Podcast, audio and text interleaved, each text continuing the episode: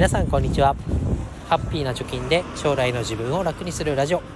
ハピチョキ今日もやっていこうと思います。このラジオでは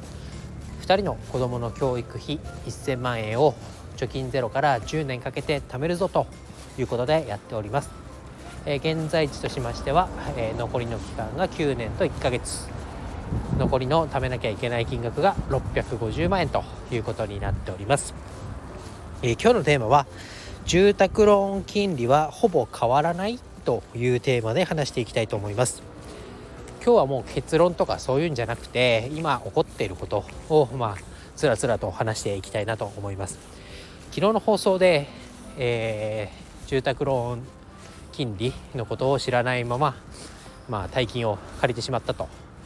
でやっぱりお金のことを勉強していかないと、まあ、知らないことは損をすることだよねという話をしました。でその中で、まあ、住宅ローン金利っていうのが、えー、先週かな？12月20日の金融日銀の金融会合で、えー、まあ長期金利の、利上げ実質利上げ、まあ、2.5%から間違った0.25%から0.5%に引き上げてもいいよというような、方針に変わったと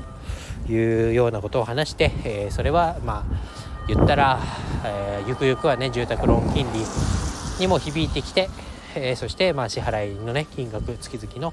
えー、住宅ローン金利の支払い額が上がっていくよと。で何事もまあ知らないと損をするよねという話なんか同じような話をしてますけど、まあ、そういう話をしました。で、えー、じゃあ実際に、えー、住宅ローン金利どうなるのかっていうのをちょっと調べてみました、えー、そうするとですね結論から言うと、まあ、固定金利は少し上がるだろうと。で変動金利はほとんど影響がないんじゃないかというようなことが言われています。まあ、固定金利っていうのはねそもそもその名の通り固定された金利金利が固定されているということです。で今回の、えー、会合で、まあえー、利上げで0.5%まで上げるよって言ったのは長期金利です。でこの固定金利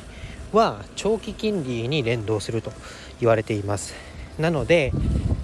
もうね家を買って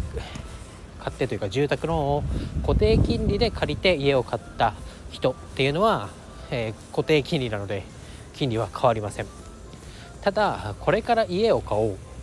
かつローンを組んで家を買おう。という人にとっては、えー、今までの固定金利とこれからの固定金利を比べると若干これから固定金利で組む場合は、えー、水準が上がりますよということですただまあ 0. 何パーセントの世界じゃないかと言われていますで一方変動金利は短期金利に変連動しますとで今回の黒田さんのねバズかなんか言われてますけどえこれに関しては短期金利の利上げをしたわけではないのでほとんど影響ないよと言われています。でそもそも銀行お金を貸す銀行はですね、えー、その利子で儲けていると。で我々からまあ銀行預金貯金としてね、まあ、お金を預かってで、えー、その集めたお金を企業とか個人にお金を貸す貸すことによってその金利差で儲けています。で預けてもらったら、まあ、金利を預けてもらった人に払うと。で逆にお金を貸したら、えー、金利を上乗せして返してもらうと。いうことでその差額ですね。で設けていますよと。で銀行は預けてもらった分に対する金利を払う額よりも貸し出して返してもらった分の返してもらった分に上乗せをする金利の額が多ければ儲かるということです。で今データを見るとお金を借りたいっていう人よりお金を預けたいっていう人の方が多いということになっています。つまりはお金をねいっぱい貯金として銀行が抱えていても貸し出すことができないような状況になっているということです。借り手が少ないのに高い金利をつけて貸しますよ。って言っても借りたい人が少ないのにかつ高い返済をするリスクを負ってまで借りたいって人は少ないですよねと。いうことでまあね日本自体が、お金の需要が少ないよということが言われてます。なのでまあ、この短期金利とか長期金利とか、えー、難しいような言葉が出てきましたけど長期金利は、まあ、日銀の金融政策だけでは決まらずにやっぱお金を借りたくなるような経済状況による部分が大きいんだよと言われております。でまあお金を借りたい人が増えれば